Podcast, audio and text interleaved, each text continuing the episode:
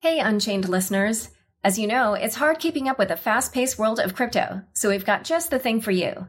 Subscribe to our free Unchained daily newsletter at unchainedcrypto.substack.com. You'll get the latest crypto news and original articles from our reporters, as well as summaries of other happenings and bullet points, plus our meme of the day, all curated and written by our amazing team. It's still your no hype resource for all things crypto, just in newsletter form. Sign up at unchainedcrypto.substack.com. Again, the URL is unchainedcrypto.substack.com. Hi, everyone. Welcome to Unchained, the podcast where we hear from innovators, pioneers, and thought leaders in the world of blockchain and cryptocurrency. I'm your host, Laura Shin. If you've been enjoying Unchained, pop into iTunes to give us a top rating or review. That helps other listeners find the show. And be sure to follow me on Twitter at Laura Shin. Unchained is sponsored by Appreciate. Founded by Ed Stevens, Appreciate is building the most valuable relationships on earth. In each episode of Unchained, Appreciate sponsors the recognition of an individual or group in crypto for an achievement. Who in crypto will be recognized today? Stay tuned to find out. This episode of Unchained is brought to you by Bitwise Asset Management. Last year, Bitwise created the world's first cryptocurrency index fund, the Bitwise Hold 10, which holds the top 10 cryptocurrencies and rebalances monthly. The fund has several hundred LPs and is currently accepting accredited investors. To learn more and invest in the Bitwise Cryptocurrency Index Fund, visit www.bitwiseinvestments.com slash unchained. Today's episode is brought to you by KeepKey, the easy, safe, and simple way to protect your Bitcoin, Ether, Litecoin, and many other digital assets. There's no time like the present to protect yourself from hackers, malware, and viruses. Rest easy knowing that your digital assets are protected. Visit keepkey.com to order your secure hardware wallet today. Today's topic is crypto economics, which is easily one of my favorite things to think about in this space. Here to discuss this topic are Olaf Carlson Wee and Ryan Zurrer of Polychain Capital. Welcome, Olaf and Ryan. Hey, Laura. Thanks for having us. Hey, Laura. Thanks for having us on and to talk about my favorite topic in the world, crypto economics. super, yes. super excited for this jam. Thanks, Ryan. I'm glad that you're excited. Um, so let's start with the basics. What is crypto economics?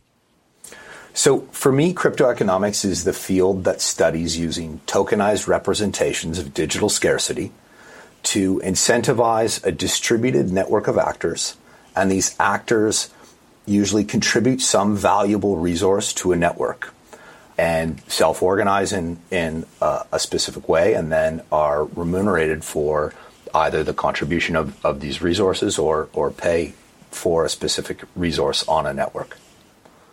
And the, the simplest and first version of a crypto economic model is really the block reward in Bitcoin uh, leading to a very secure network for the users of Bitcoin. And th- that's a really a key point because crypto economics typically either drives security on a decentralized network or accelerates network effects. And what we look for in crypto economics is typically one one of those two things or a combination of them. Yeah, actually, well, that was going to be my next question is what behaviors you're trying to incentivize or what problems you're trying to solve. But are those really the only two or are there other ones? So there's a number of different like resources that could be that could be exchanged on an, on an open source network. So it could be, uh, you know, trust. It could also be, say, computation or storage or basically anything else that we can bring, say, a, a distributed group of network actors together to, to exchange in, in some sort of value.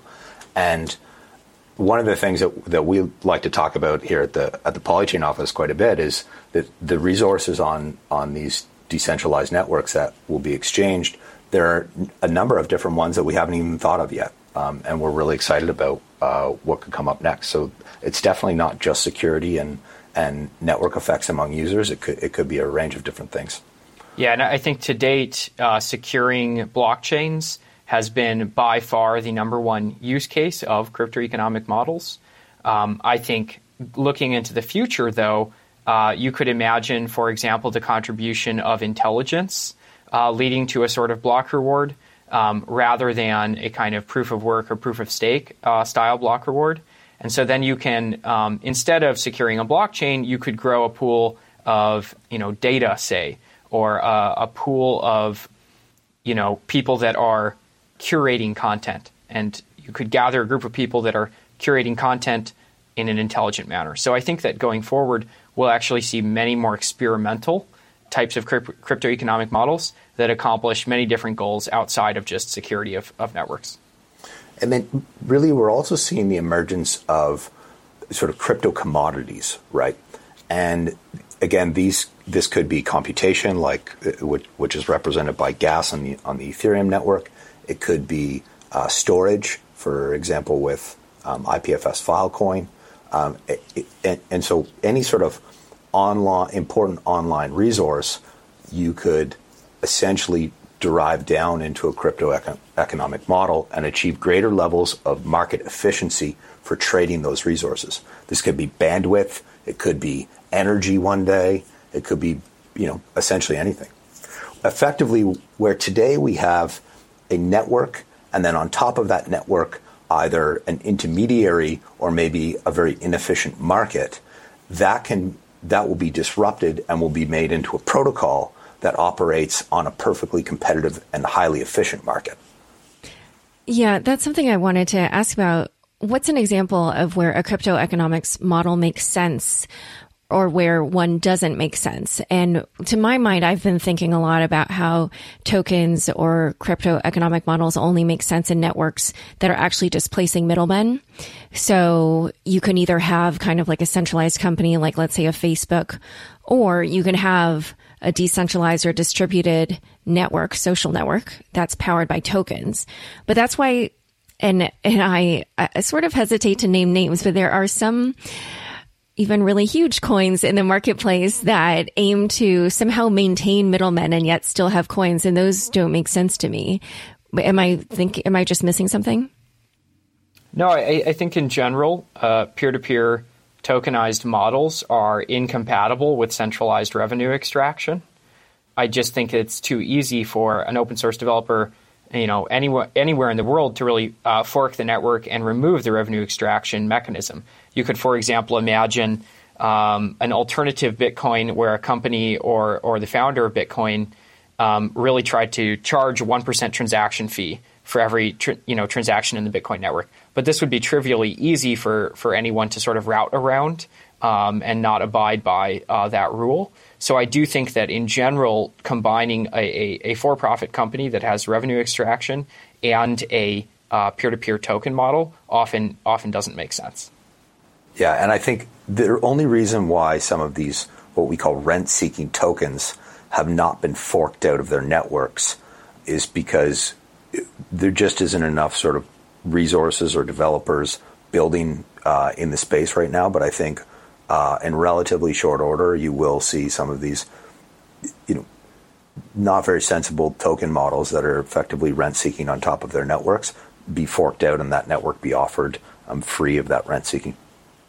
Yeah, so we'll see. Hopefully, as the space develops, we'll see some of these tokens that I think don't make sense uh, get shaken out, and hopefully the people who've bought them won't lose too much money. So let's talk about actually these basic problems then. Like, let's start with security. How does crypto economics solve for security? And by that, I mean, you know, why don't you describe how proof of work works and some of the other consensus algorithms?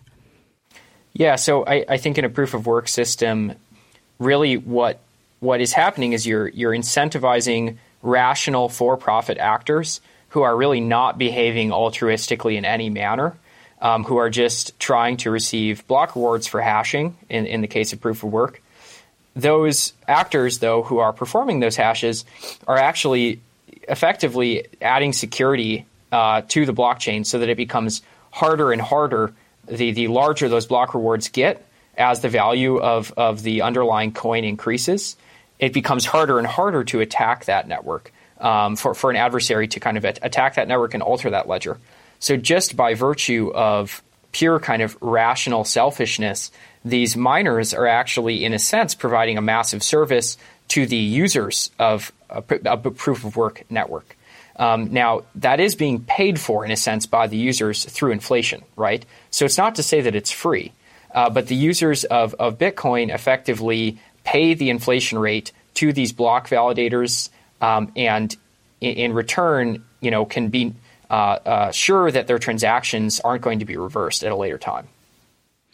And you and I have actually talked about this before, but I just want to point out how you keep saying that they're not doing this altruistically. And we've spoken before about how we've, we have had decentralized or peer-to-peer networks before, before Bitcoin, but those were ones where people operated them altruistically, just out of the goodness of their heart, where they you know, put files on um, Napster or on the Tor network or whatever, but they weren't being compensated. And so this really was a breakthrough where you don't need for people to just decide to kind of make this charitable, uh, take this charitable action, and instead they can be compensated just the way that you would if you were doing a job. Well, I think the really interesting thing here is that when you add in incentivization, and this is sort of the aha moment of crypto economics, when you can add in incentivization, you not only drive network effects on these decentralized networks such that you know, you know, the amount of people willing to, to participate goes up quite expressively, you accelerate these network effects like rocket fuel. And it, you know, this is really one of the great things uh, about crypto economics is, is that using these digital incentives – uh, we can create uh, you know a certain mass very quickly that are willing to contribute, say, you know, computation or some kind of resource to it, uh, a network, and you don't just rely on altruism, but then you can also program in further incentives such that again security is delivered, so that people won't say, um, you know, try to include transactions that are, you know, that are a double spend or or or, or some kind of transaction that shouldn't be there um, you, you, force people to sort of act, but act honestly um, because of their own sort of economic self interest in doing so. I, I, would also say that it, it, depends on the level of adversary you're dealing with. So, for example, the Tor network, which you mentioned, Laura, is a very uh, breakthrough and innovative anonymity network. Um, however, I would argue that it is insecure against nation state actors who are trying to you know decode kind of who's who's using that network and, and actually connect endpoints despite the fact that that uh, packets are being encrypted um, and routed. So to me, if you were to build a sort of tokenized Tor, so to speak, um, which wouldn't be that dissimilar from uh, say the Bitcoin network, where users could effectively pay uh, to use the Tor network in in the in the form of inflation that would go towards uh, the nodes in the Tor network. I would argue that if designed successfully, and like for example, the project, uh, the Orchid protocol is is working on this, that you'd actually get a much much more secure uh, uh, version of the Tor network, and and I don't mean like a little bit more secure. I mean like a hundred or a thousand times more secure because people are now doing this in in a kind of uh, a professional industrial scale and for profit, right?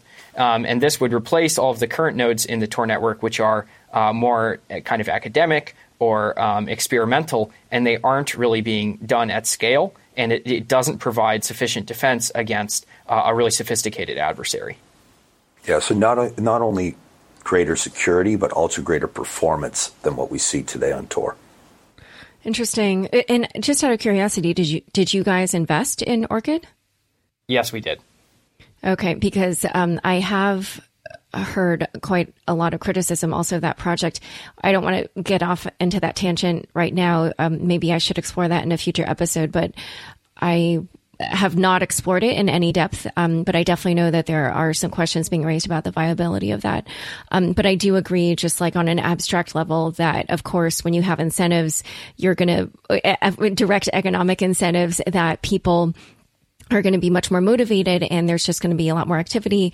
And I think this goes to an earlier point that Ryan was making about the speed with which these networks can take off. I mean, we've seen it time and again. You know, if you look at the DAO, if you look at the way ICOs took off, if you look at CryptoKitties, I mean, there's just like what's so crazy to me about this whole space, and Olaf, you made this point in your speech at Consensus last year, is that I do think that because the incentives are much more direct than you would find in most other uh, systems that I guess we partake in in the world, that that is part of the reason why we're seeing uh, this level of speed for a lot of these projects. So to kind of keep going in this vein around security and talking about proof of work.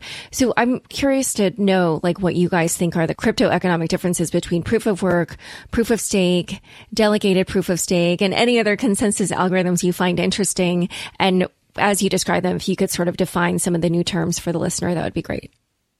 Yeah, so one of the major uh, breakthrough consensus mechanisms that that we're very excited about um, is is the Dfinity uh, consensus mechanism, which is called uh, threshold relay. And so, um, threshold relay uses a, something called a BLS signature, which is a cryptographic uh, signature that was developed at Stanford. And the, the threshold relay, uh, in simple terms, allows uh, randomness to be natively generated within the block creation of the protocol. Um, and this this randomness allows you to uh, uh, randomly select the next block validator uh, set from a massive potential validator pool.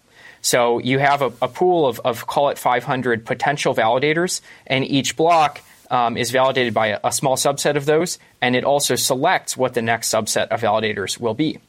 Um, in short, this model um, allows for very, very efficient um, uh, block times. So in the Dfinity system, uh, blocks take about one second um, uh, to be created. And because this is not probabilistic the way proof of work uh, validation is, is, is probabilistic in nature, you have finality in just two blocks. Um, so the equivalent, you know, kind of finality in Bitcoin w- would take an hour. Uh, in, in, Ethereum, you're looking at 17 second blocks and maybe about 30 blocks for that level of finality, uh, whereas in, in Dfinity, uh, this is just two seconds. Um, so this is the, the type of, of improvement in the underlying consensus mechanism that's actually been enabled by cryptography that was literally invented since the creation of Bitcoin. Huh. Well, actually, I want to ask about that. So so I, I understand something like proof of stake or proof of work where the probability that you'll get the next block reward is based on how much you've put in, whether it's hash power or coins. But in this case where it's random, is there some way to, you know, kind of improve your chances of being the, the one to add the next block? So the, that's the, the brilliance of the design is there is in fact uh, no way to kind of game that system. Um, again, this is all experimental. Um, I, you know, I, I don't want to make any guarantees about um, anything that hasn't been live and tested for, for a few years. But at this, you know, stage, it appears that this kind of randomness is, is kind of true randomness and not cannot be gamed by that validator set. But then, does that remove the the incentive in some fashion? Do you know what I mean? Uh, well, so you're, you're as a validator though, your profit is still quite predictable. It just you know, based on, you know, probabilities o- over a long time horizon, it becomes very stable. It, obviously, it's random on a block by block basis, but over an entire day, you know, each of the, say, 500 validators should receive a pretty equivalent number of blocks. And then there's sort of a second part to this with validation towers, such that you know the subset that proposes the transactions in a specific block are randomly selected, but then the validation through kind of validation tower height, which is based on on sort of who owns what, looks somewhat like the payout there would be somewhat more akin to who owns what. And is similar in proof of stake. So just to review them, proof of stake, effectively your level of confidence in say the transactions proposed by a given miner is is proportional to the amount that that miner has at stake if they're proven to be wrong and, and thus are slashed. So basically, it's just an economic Nash equilibrium where you're not going to try to, say, stick in faulty transactions or double spends in an economic system that you're, you know, highly committed to. And thus, your stake is sort of the, the level of confidence that, that the network has in uh, what you're propo- or what a miner is proposing. Um, that all that needs to be then paired with a uh, sort of like a, a, challenge period where um, where others could, can challenge in case somebody with a, a, high amount of stake was were to still propose blocks or transactions that um, that are a double spend or or or you know we're not supposed to be on the blockchain. We skipped over like delegated proof of stake. Is that another one that you could discuss a little bit and what you think that's useful for? Yeah, so I, I think delegated proof of stake is also um, significantly faster uh, than it, Bitcoin's proof of work. However, I think that delegated proof of stake runs a risk uh, that's pretty well understood at this point of ha- having a somewhat small pool of validators um, and and risks a sense of potential uh, centralization and and thus censorship or control by endogenous uh, parties to the network. So to me. Um, delegated proof of stake, you know, similar to threshold relay, is a continued area of research. is very promising, uh, but I think that in, you know until these things are um, in the wild for for many years, it's hard to know uh, the full implications of these decisions. Yeah, and that's kind of similar to to say proof of authority. So with delegated proof of stake, you've got a, a, a group, you know, all of the token holders in a network that will sort of kind of delegate mining authority to a a subset of of miners, and those are probably very professional miners that that are well structured to do that. However, that creates a certain amount of centralization, similar to proof of authority, where um, miners are chosen based on you know some selection criteria. Maybe they're like notaries, or um, or maybe they have you know some kind of celebrity status in, in, in that network, and so they they're they're chosen as authorities and and thus trustworthy in that network. But then the problem with that uh, is that it's sort of uh, orthogonal to the to, you know to the very culture of our space, where it's you know giving power back to to some authority, and it's not decentralized and and in the hands of of each node on the network. And so we tend to pre- prefer you know a, a permissionless system, uh, an open network, rather than say like some kind of proof of authority network. It's somewhat similar to what we already have today in the world, right? Yeah, I think actually some of these systems lead, and this is maybe the point Olaf was making too, is they lead a little bit toward oligarchy, which doesn't feel very. Which um, is what we have, kind of, right? well, yeah. The thing is, though, that it's very tricky to predict how this will play out on a mass scale over many years. So, for example, Bitcoin's proof of work, uh, which I think uh, on paper is uh, very much so a decentralized system um, in reality, as we've seen play out in the market, I think that I, just a handful of mining pools uh, dominate validation in, in the Bitcoin network. Um, and I think that kind of centralization that came with economies of scale of, of mining hardware and, and power uh, was very hard to foresee. So to me, um, you know, we can predict as best we can, but this is one of these interesting things about this area is that when it plays out in, in the wild, in an adversarial environment, um, and in the real market, it can often be a bit different than uh, than it was, you know, thought to be on paper. Yes, and this will definitely be a continued area of research. So we're going to discuss governance and other issues, but first I'd like to take a quick break to tell you about our fabulous sponsors. Founded by Ed Stevens, Appreciate is building the most valuable relationships on earth. In each episode of Unchained, Appreciate sponsors the recognition of an individual or group in crypto for an achievement. Today, Appreciate is recognizing Bill Shihara, founder and CEO of Bittrex, a leading U.S.-based crypto exchange. Bill recently gave a keynote speech in our nation's capital to a group of CEOs and leaders from around the world. He was candid and thoughtful and spent hours after his keynote helping anyone who asked him. Bill is a leader among leaders, and he showed that by being so generous with his time and insights. Thanks, Bill. Listeners, if you know someone in crypto who should be recognized on a future episode of Unchained, take action and go to appreciate.org slash recognize. That's appreciate.org slash recognize.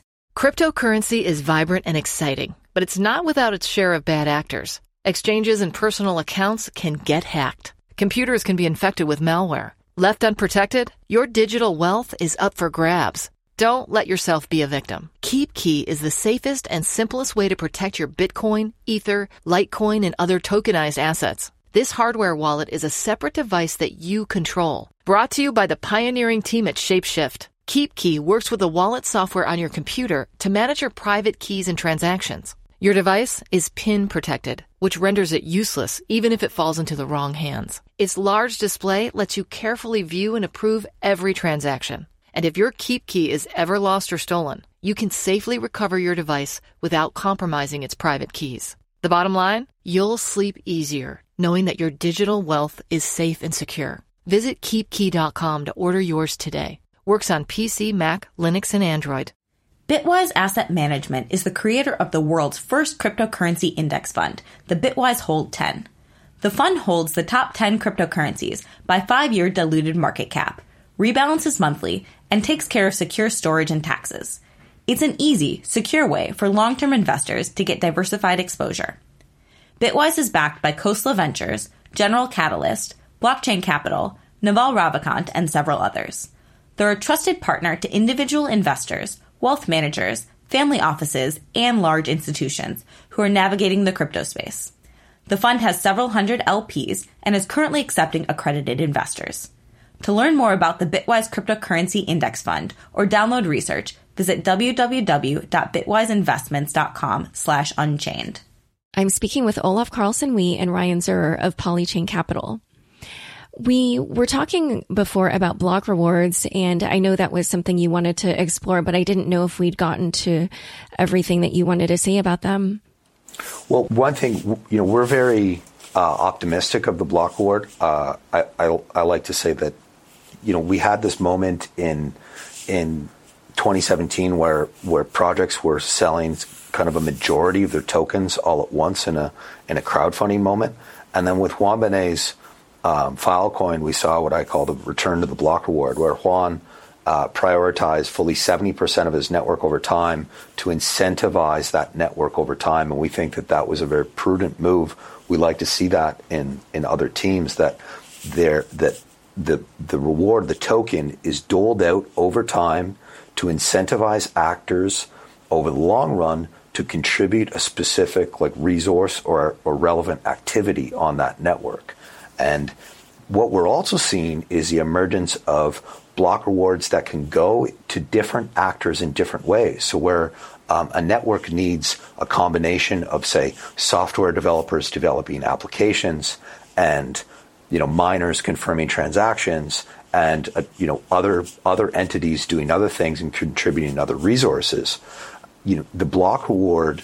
Interesting way to approach the block reward is to have governance that allows it to be doled out to these different constituents and these different value add groups in accordance with what is you know what is important or what is valuable for that social network or that you know that, that network of nodes and so we're spending a lot of our time today jamming with projects on how to design their block reward such that they bring together all of the different groups that they need to, to, to incentivize. They've got, you know, higher abstraction uh, software developers building applications that they can also incentivize low-level protocol layer development um, while you know having security in transaction confirmation and different things. And the block reward doesn't need to be just isolated to one group. It, it sh- you really should think very carefully about all of the different constituents in your network.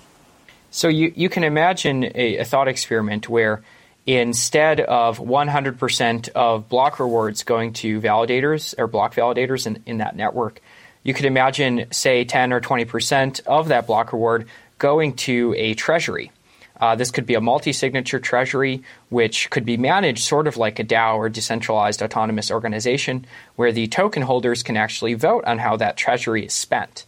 So um, there's no reason you couldn't use the block reward to subsidize other types of activities outside of just uh, block validation, which adds security to the network.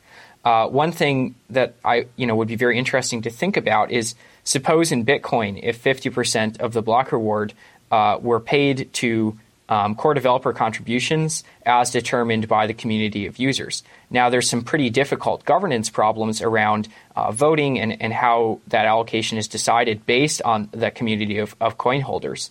Uh, but the hash rate of Bitcoin would be, you know, mathematically about one half of, of what it is today, which I don't think would materially alter the security of the network in a meaningful way. Uh, but then you would have, you know, literally tens of millions of dollars in a sort of centralized uh, uh, treasury controlled by the decentralized network of users that could actually be allocated to core protocol developers, to you know anything that could kind of increase the size of the network, increase the reliability of the network, uh, increase the visibility of the network. So th- this idea of a kind of uh, decentralized, you know, DAO uh, treasury that um, could actually be used by the community to to pay for things um, outside of just uh, block validation is is a very interesting concept to me. Yeah, I love that. And it, just so I understand, then those funds would be held in a smart contract, and then there would be some function by which people would vote on how to dispense the funds. Yes, exactly. And it's it's like it would likely be a, a system of, of smart contracts. Um, you know, one one would probably hold funds, another would be a voting contract, which could uh, uh, control uniquely control the actual contract that held the funds. Um, so it's it's not a simple architecture, right? Um, and the security of such an architecture would obviously be paramount. Um, but it is the type of thing that I think we will start to see emerge, so that you know funds can effectively be uh, used by the community in ways that you know we we've never seen that type of capital coordination built directly into a protocol, and and I think it would be a very very interesting experiment to see play out. And are there any particular tokens that you think are really interesting in this way? So anything that ha- is is really focused on on chain governance um, is capable of creating such a system as this. Um, so you know, uh, systems that are working on on chain governance like Tezos and DFINITY, I think are are some of the most promising um, contenders there. Um, I do think that yeah, also Polkadot. Um, some really interesting work coming out of that team on on chain governance. But on chain governance is very difficult, and we we're still sort of researching and developing around security and, and secure models for, for on-chain governance.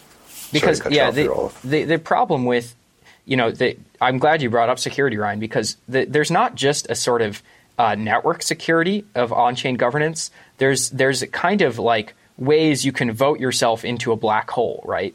Uh, you you like vote for no more voting, or you vote for you know giving all the tokens to like like for example, you could imagine a network where 51% of the people, or rather of the of the tokens, voted to steal uh, the tokens from the remaining 49% and grant it to themselves. Um, but you know, yeah, that would not it, be good governance. yeah, no, and, and and you know, one would hope that um, you know the market would react in such a way that there would actually be a net loss of value uh, for that 51% that voted that way. But these are the types of problems uh, that are not really network problems. They're they're more like game theory problems uh, for how these voting and governance systems could play out. So I do think we'll see some really really interesting experiments over the next few years. I think some of which will succeed wildly, and some of which will blow up, uh, uh you know, in a large way. Well, so how how do you try to prevent something like that? Could we, because actually before we got into this topic, one of the questions that I had for you was that if I think about kind of the pros and cons of on-chain governance versus more like an Ethereum or Bitcoin model, my take on it is that obviously we've seen the pitfalls of off-chain governance. However, with on-chain governance, that can be somewhat more easily gamed since people sort of know the thresholds they need to meet in order to affect some sort of change that they might want. Whereas with something like Ethereum or Bitcoin, where human judgment plays a bigger role and so governance is less predictable, attackers can't just say to themselves, Oh, here's what I need to do.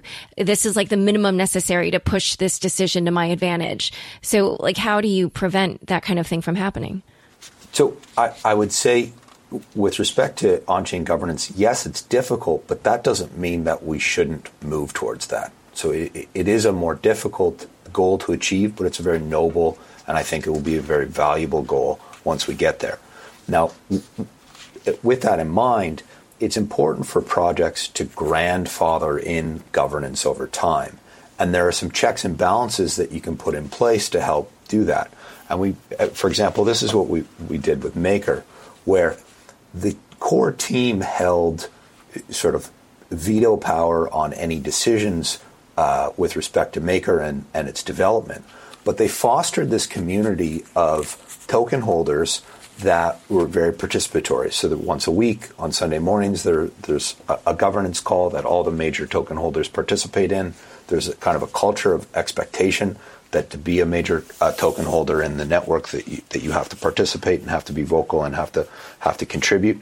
Um, and then this voting became sort of a natural process. And then the whole community was also able to vet out over time that there is a threshold, a sort of quorum of you know reasonably competent participants in that network, such that um, there you know there's confidence there that when Maker migrates to fully on-chain governance, that there are a group of actors that understand the decisions that they're making, and that there's kind of a voting block that can prevent say negative things from from from going through.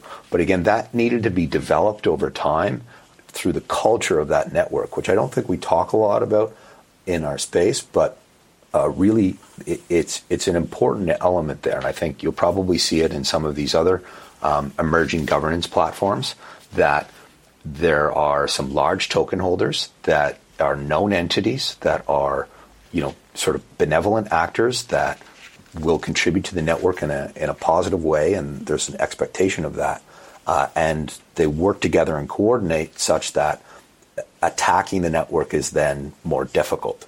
Now that does unfortunately mean that sort of like the whales have a certain amount of power in that network.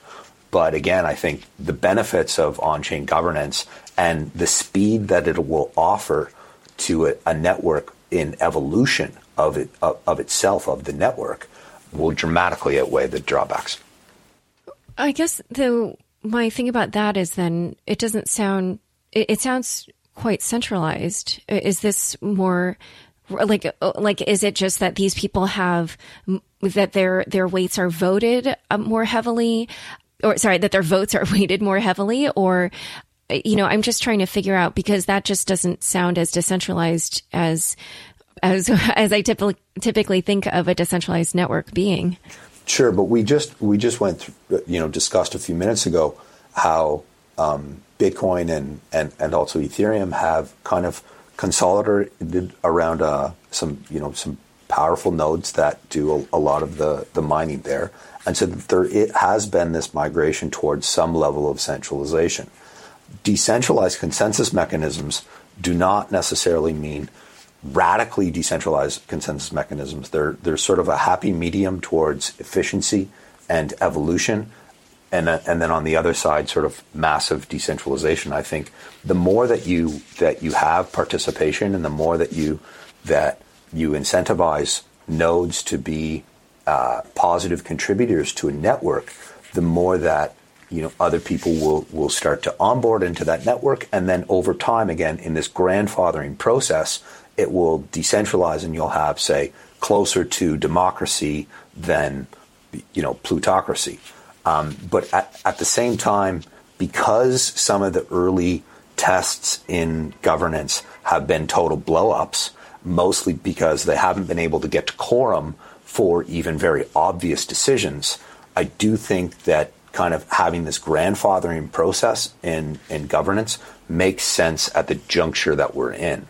Um, and it's better than just throwing our hands up and saying, well, governance is hard, so let's not do it. Let's just trust the dictator.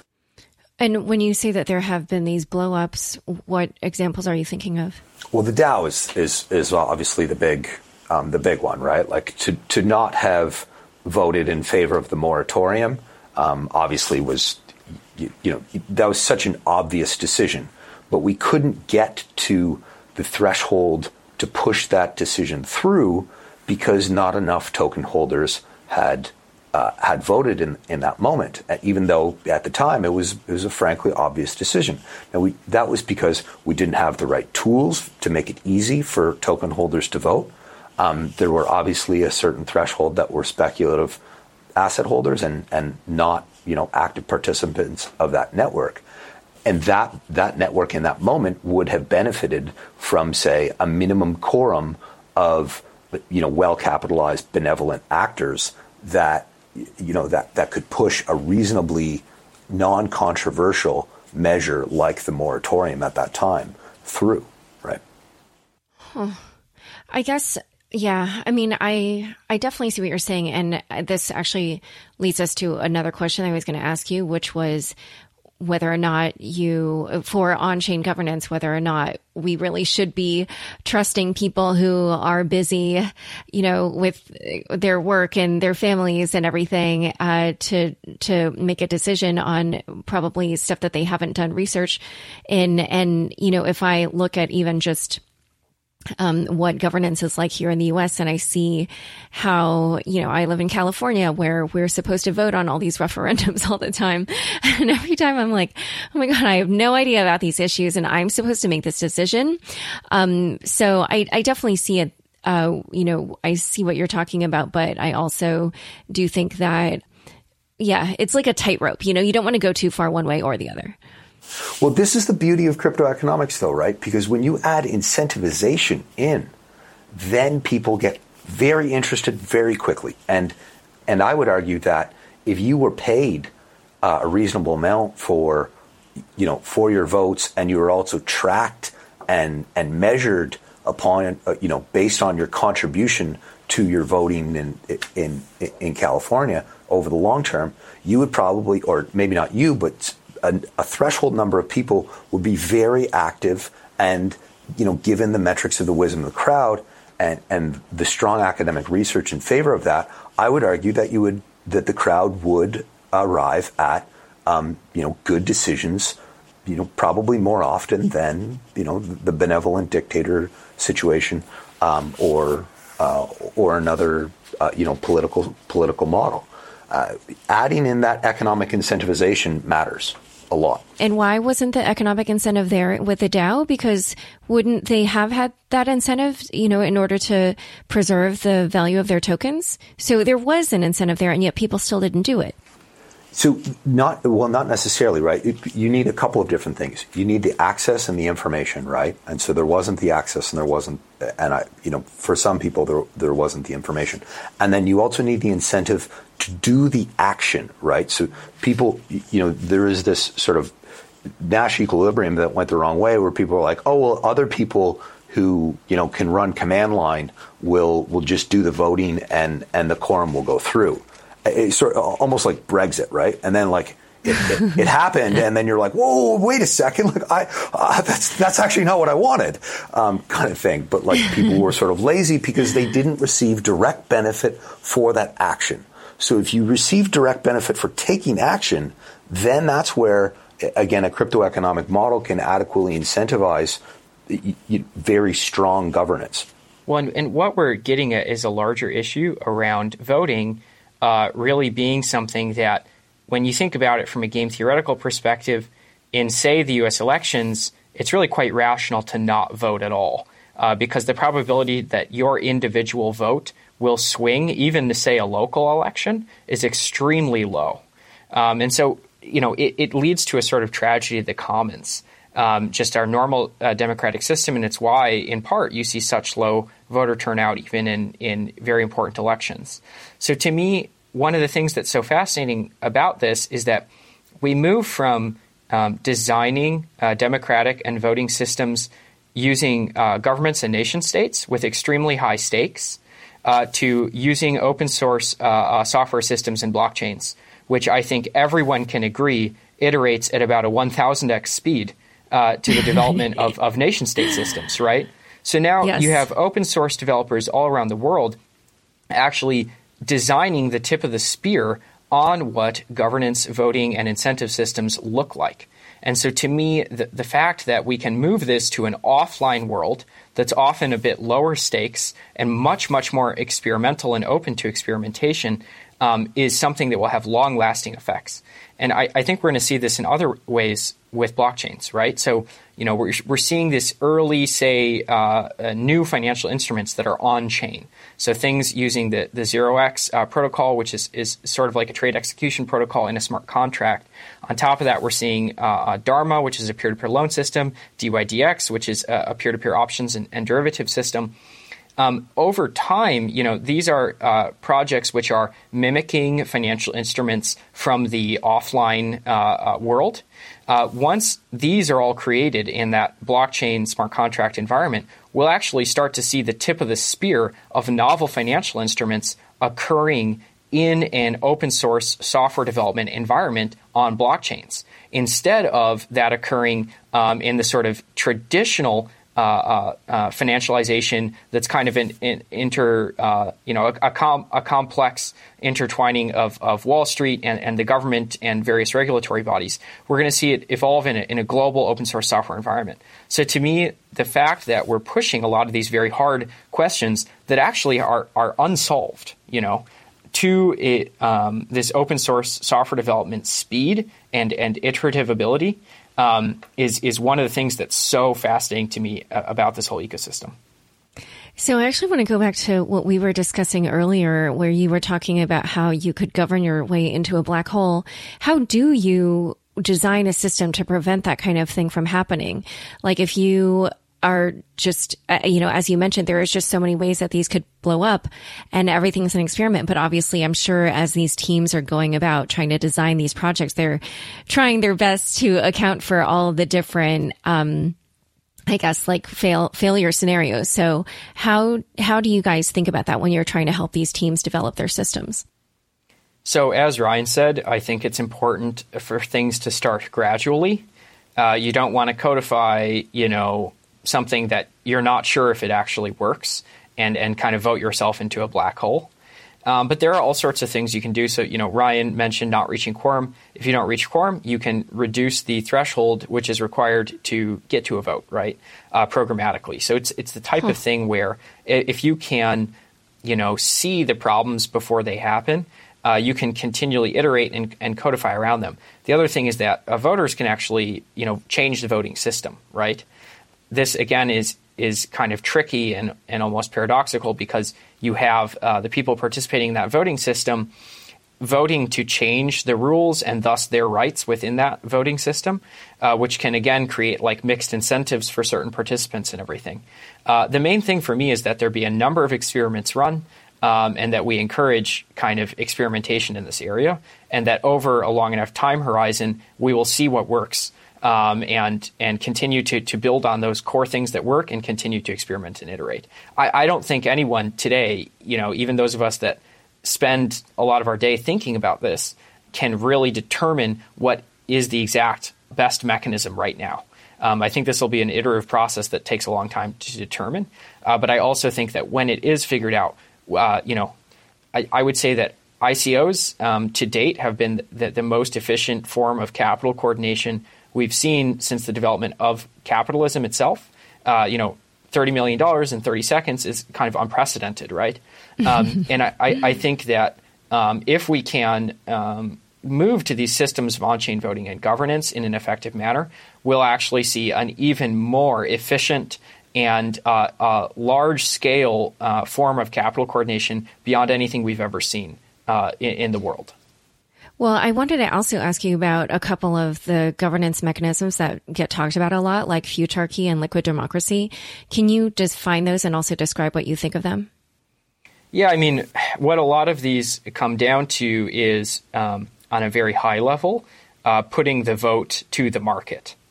So, you know, in a system where you have token based voting, those largest token holders, you know, it's literally kind of one token equals one vote, which is a very different system than we have in, say, the U.S. offline democracy. Where it's one person, one vote. Um, and the blockchains, though, you don't really have this sense of personhood yet. So, to me, um, you know, I am very excited about experience uh, experiments like Futarchy, where actually markets and uh, effectively uh, prediction markets um, can determine outcomes, and so people have to sort of put their money where their mouth is, so to speak. And I think that you get much more honest assessments of positions.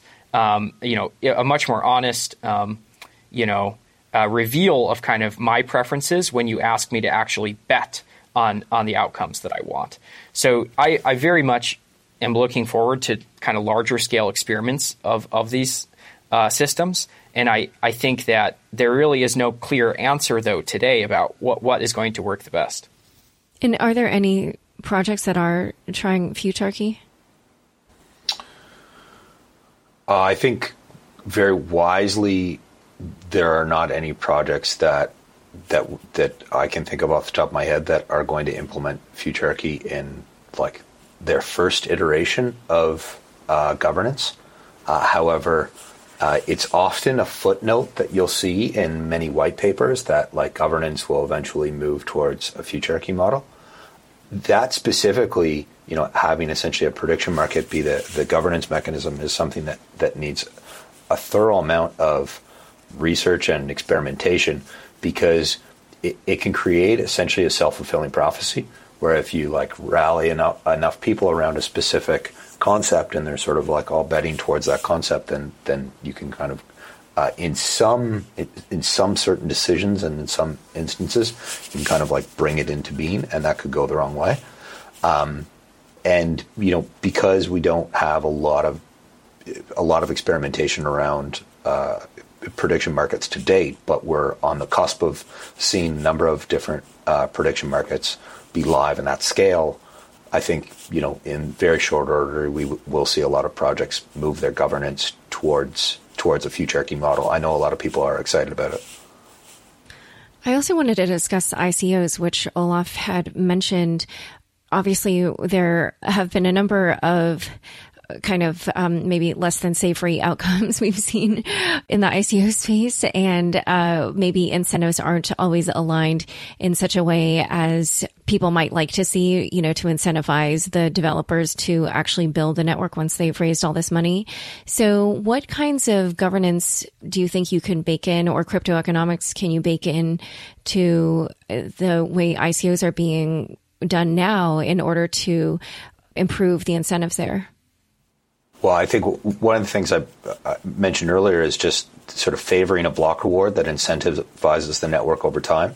Um, that's certainly one. So having an ICO that's only a minority of the tokens and not a very significant uh, component of the tokens, and then raising only enough to get the network live so that the distributed network uh, will have enough sort of tokens left over to incentivize resource allocation by individuals over over the long term. That's sort of one easy one. Yeah, I, I, think there's also just some basic stuff that exists in a pre-blockchain world for a reason, like for example, vesting, which is just you know the the, the creators of, of these blockchains should should kind of dedicate to a lockup so that they're in it for the long term. I think that makes a lot of sense. Though you know, I, I think a lot of the kind of kind of wild west we see in the ICO markets um, is a result of the fact that in blockchains you know, you really give financial sovereignty to everyone. Um, and I think that not everyone is totally used to that kind of, you know, power. Um, and so I, I think that when you give financial sovereignty to everyone, there's like a flip side to that coin, which is that we see a lot of um, fundraising and, and, contributions and investments that, um, as an outsider, don't make a lot of sense. Yeah, so I, I, think that there's a, a flip side when, you know, to everything. When you give everyone free speech, say, you know, people say unsavory things. Hmm. Um, one other thing I was wondering about, because you guys haven't raised this, but obviously you are investors, and I know the way that you invest is a little bit more of a venture style where you really work with the teams to try to ensure their success. But I've seen a lot of different analyses that look at how you can design a crypto economic system to keep the value of the token from plummeting towards zero as the velocity or the usage and therefore the turnover of the tokens rises. So is that something that you guys think about? And if so, what do you think are some good designs to keep the value of the token uh, rising along with usage of the network. So I think what you're referring to is the MV equals PQ kind of um, monetary equation. Yeah. Um, well, I think that can maybe usefully inform a way to think about uh, uh, token values. I think we're dealing with a totally new asset class, and it is incomplete um, to use that sort of uh, valuation model that, again, is you know I think it's struggling to take an old system of thinking and attach it to the current um, things and innovations we're seeing in cryptocurrencies. And I don't think it's the full picture. So every kind of valuation model uh, that I've seen, I, I, really applaud those that are working towards coming up with something that, that makes sense. But I also think you need to think about this from a kind of first principles perspective without uh, being too caught looking in the rearview mirror at, at equations that have worked uh, for historical movements, historical assets, um, and apply them, you know, too aggressively um, to, to this new area, which is frankly just a completely new asset class. And so, for example, you know, some people are, are of the opinion that lowering the velocity of, of money on these networks thus increases the value of the token, and so they're you know coming with lar- longer staking lockups and, and things like that. But in, in reality, in, in the in the nature of of our our space and, and these networks, you could think of it totally counterintuitively as well and say increasing the value of tokens means that you're increasing transaction throughput, which is actually network effects, which means that the network itself is uh, is increasing in usefulness, and and so again, you know, just exemplifying Olaf's point, and further to that, uh, I'm not sure that we have um, arrived at a, a, a simple and true in all senses equation for valuing tokens or valuing these networks. Um, and and again, you know, we support experimentation and and continue to be open minded about uh, how to approach these networks. Well, I mean, when you're helping teams design these systems, do you guys think at all about how to inflate the the money supply or whether to cap it or or things like that? And and if so, how do you make those decisions? So for I mean, it really depends on it's a case by case basis. So when we bring in projects and jam on crypto economics, um, it's important to note and and to remember that a good crypto economic model requires you know computer scientists and economists and behavioral psychologists and you know math and game theory experts and it's really this amazing field because it's the combination of so many uh, different fields.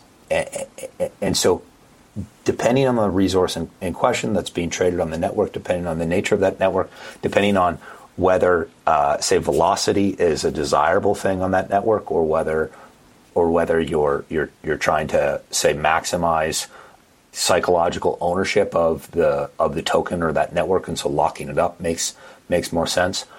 You know, we'll we'll design or we'll help design a system that that sort of makes sense for, for that specific network. I mean, the capping or, or uncapping will usually be the result of a number of different variables that that are very particular to what you're trying to achieve.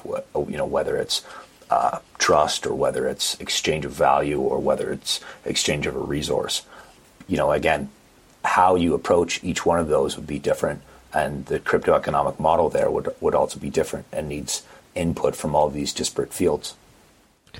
And we're running out of time, but one other thing I wanted to ask you about, and Olaf knows that this is something I have been curious about. I feel like every time we've seen sort of a really big decision that needed to be made and people had entrenched views on either side, there's been a fork. and so I just wonder for all the talk of on chain governance, how do you prevent there just being a ton of forks all the time. Like I feel like if you end up with some system where there's kind of a lot of voting going on about a lot of different changes and there's a few every so often where people just feel super passionate about it and they just decide to fork, then we're just going to end up with all these split coins. But Olaf didn't agree with that. And I'm curious to just hear your opinion on how you disincentivize that and keep everything on one chain. Yeah, so you know, I, I think that in a democratic or voting system, people tend to accept that if the system um, is designed correctly, they will accept the outcomes even if it was not their preference. So, for example, if the president of the United States that is elected is not the candidate I voted for, it doesn't mean I leave the, the United States. It, it often just means I, I accept that in this case I was in the minority um, of voters and there really was um, a preference, you know, that wasn't mine that actually represented the most people. Um, so to me, if you can, if you're if you're buying a, a token on a, a, blockchain that has on-chain voting and governance, um, you should also be buying into the fact that when you are the minority voter, um, that you accept the outcome of that vote as legitimate, even if it was not your preference. It, it's not to say that this will stop forks, uh, right? But I do think there's more of an understanding that you will not, you know, have the outcome that you always want, but you still accept the legitimacy of the of the overarching system. Yeah, we'll see. I think the place where I disagree with you slightly, and maybe it's just that we're on different places on a spectrum, is that I feel like when an open source system, you can so much more easily leave. Whereas obviously if you live in the US, like, like you kind of have to upend your life to protest the outcome of an, ele- of an, election. So it's quite a different thing. Um, but I guess we'll find out, uh, what, what ends up happening. Um, is there anything else that I didn't ask you guys about cryptoeconomics that you want to mention? Um, one thing that I'm observing and we're starting to, to jam on here at the office and, and do some research on is is really the the uh, power of the psychological effect in crypto economic systems, and um, this has come up very recently with respect to Maker and the Dai. So um, as ETH went down quite precipitously over the last few months, uh, there were some some instances where one would have expected the Dai to become unpegged and adjust downward at least moderately from um, you know from the one U- U.S. dollar value that it is, and in fact it has main, maintained stability remarkably well, even though it's still today just the single collateral, which is ETH, and we're starting to kind of think around you know just the psychological effect there that people eh, have decided that Dai is is is a dollar, and even though you know the metrics in certain moments would have indicated that that it should be adjusted down slightly because there is there is a certain black swan risk. Now, again, just a caveat: the black swan risk will will will be reduced when it's a basket of underlying collateral. Unfortunately, today it's still not a basket of underlying collateral. But even in this in, incipient moment, we have stability and we only have stability because of the psychological effect that, that the market has deemed it to be $1. And I find that incredibly fascinating. Um, and it, again, it calls into attention the fact that strong economic, crypto economic models are a combination of economics, behavioral economics, behavioral psychology, computer science, security, um, game theory, uh, math, and so on. This for me is what makes this field the most interesting on the planet is this combination of these otherwise disparate fields in a new way that is so fascinating and has such an amazing effect on large groups of people who you know otherwise have no interest or, or no commonality amongst themselves uh, globally and and it's just it's happening at such an accelerated rate i find myself often saying that we are innovating in the field of economics more in the next 24 months than have happened in the last 24 years. And that, is, for me, is just incredible. I agree. Olaf, did you want to add anything? No, just thanks for having us on the podcast, Laura. Yeah, and Great. congratulations on on all the success with this this new podcast. Um, it was thanks. expected, um, and we're, we're, we're, you know we're just so excited about uh, all your success here. Thank you. Um, well, this has been such a great conversation, and I would like to have you back because I'm sure in just a few months' time there will be much more to discuss on this same topic. Um, but before we go, where can people get in touch with you or learn about Polychain? Uh, I think if you go to our website, uh, you can get about as much information as we have out there, which is polychain.capital. right. It's like three sentences or something. Um, but we, you know, we, we are hiring for a variety of roles. So if you're interested and listening, feel free to reach out. Great. Okay. Yeah, there is a, a, a one link to uh, a jobs board, and, and you can also reach out to careers at polychain.capital. We are hiring both for internal functions as well as a number of functions around our portfolio. Um, so if you are active in any of the fields that I, I just mentioned, you know, and excited about what's happening in, in our space and in, in crypto economics, uh, please feel free to reach out. Uh, unanimously across our portfolio, projects are looking for talented people to come and help them. In, and, and again, in a variety of fields, not, not just computer scientists. Great. And as I've said before, not on the podcast, but on the web, this whole field is full of people who were doing something else before. So don't necessarily think that you don't have experience because basically none of us have experience. okay. So thanks guys for coming on the show. Thanks so much for joining us today. To learn more about Olaf and Ryan, check out the show notes inside your podcast episode. New episodes of Unchained come out every Tuesday. If you haven't already, rate, review, and subscribe on Apple Podcasts. If you liked this episode, share it with your friends on Facebook, Twitter, or LinkedIn. Unchained is produced by me, Laura Shin, with help from Elaine Zelby and Fractal Recording. Thanks for listening.